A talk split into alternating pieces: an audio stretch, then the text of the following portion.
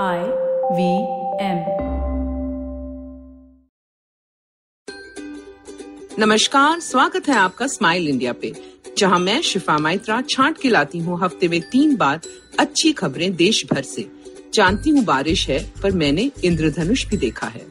जैसे मैंने जाना, पिचासी साल की इस महिला के बारे में, जिसने दोबारा काम शुरू किया ताकि महामारी से जूझते लोगों के लिए कुछ कर पाए। सच में कमाल कर दिखाया इन टीचर ने। सरोजा सुंदरा राजन मैथ्स की अध्यापिका है, जिन्हें अपने विषय से प्रेम है। उन्हें हैरत होती थी कि बच्चे मैथ्स के सरल सवाल भी नहीं कर पाते आजकल। फिर उन्होंने देखा कि कैसे मजदूर मीलों चलकर जा रहे हैं आजकल तो उनका मन भर आया। उन्होंने बनाई मैथ्स की मज़ेदार वर्कबुक स्कूल के बच्चों के लिए, जिससे उनकी बुनियाद पक्की हो जाती है सब्जेक्ट में। कुछ अपने पुराने छात्रों के साथ उन्होंने वेबसाइट बनाई और ये वर्कबुक्स बेचने लगी। सारे पैसे दान किए जरूरतमंदों को और अब वो खुश है। इसे कहते हैं, एक तीर से कई निशाने। ये किस्सा है दिल्ली का। यहाँ तिलक नगर इलाके में एक मदरसा है जहाँ बच्चे रहते और पढ़ते हैं। लोग दान देते हैं और गुजारा चलता है, पर लॉकडाउन की वजह से ये नहीं हो पा रहा था।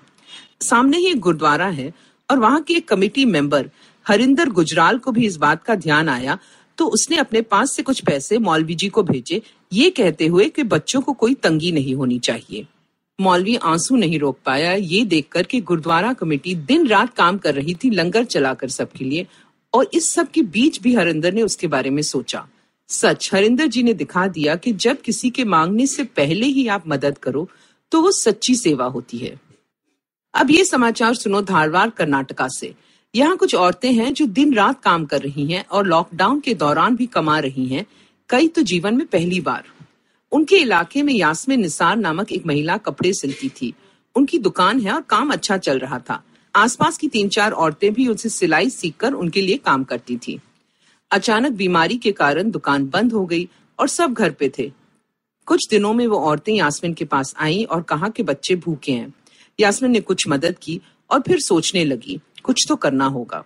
उसने बहुत से लोगों को फ़ोन किया और अंत में काम मिला एक समाज सेवी संस्था से, जिनके लिए उन्होंने बहुत पहले कपड़ों के बैग बनाए थे। उस महिला ने पूछा, क्या आप बड़ी तादाद में मास्क बना सकते हो?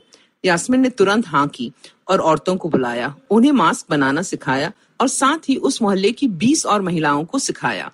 अब काम ज़ोर शोर से चल रहा है और सब कमा रहे हैं। धन्य है यास्मिन जैसे लोगों का, जो अपनों का ध्यान रख रही हैं।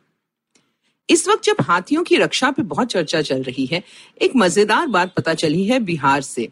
यहाँ रानी और मोती दो हाथी हैं जिन्हें हाल ही में छह एकड़ की जायदाद मिली है तोहफे में। ये दोनों बचपन से उसी जगह रहते हैं और इनके मालिक मोहम्मद अख्तर उन्हें बच्चों की तरह पालते हैं। अख्तर को हाथियों से बहुत लगाव है और वो Asian elephant rehabilitation and wildlife animal trust नामक एक संस्था के प्रमुख हैं। वो माहूद को भी सिखाते हैं कि हाथी के साथ किस तरह पेश आना चाहिए। वो लेख लिखते हैं इस विषय पे कि इंसान और हाथी कैसे एक साथ रह सकते हैं, क्योंकि हक तो दोनों का है जंगल पे। अख्तर के अपने कोई बच्चे नहीं हैं, और इसीलिए उन्होंने अपनी जगह हाथियों के नाम कर दी, ताकि उनके जाने के बाद भी मोती और रानी कभी भूखे न रहें। उनके बाकी रिश्तेदार दंग हैं, पर यह तो मैंने देखा है कि लोग अपने पालतू जानवरों को वाकई ही बच्चों की तरह चाहते हैं। इस लॉकडाउन में भी कई लोग जो अकेले रहते हैं, अपने कुत्ते या बिल्ली के साथ खुश हैं। अक्सर तो वो वीडियो कॉल्स में भी शामिल हो जाते हैं। अब जाने से पहले मेरी आपसे एक विनती है। बारिशें आ गई हैं तो जरा उन जानवरों के बारे में भी सोचो जो सड़क पे रहते हैं। कोई कुत्ता या बिल्ली पानी से बचने के लिए आपकी बिल्डिंग में आए तो उसे जगह दे दो। घर से दूध और बिस्किट खिला दो, जहाँ भी विशेष स्थान बनाया गया है इसके लिए। अगर हो पाए तो कुत्तों को रात बिताने के लिए जगह दे दो या बना दो। हर किसी को रात अपने बिस्तर में बिताना अच्छा लगता है ना? अगर आपको ये पॉडकास्ट पसंद आया तो और दिलचस्प पॉडकास्ट सुनना न भूले आईवीएम नेटवर्क पे।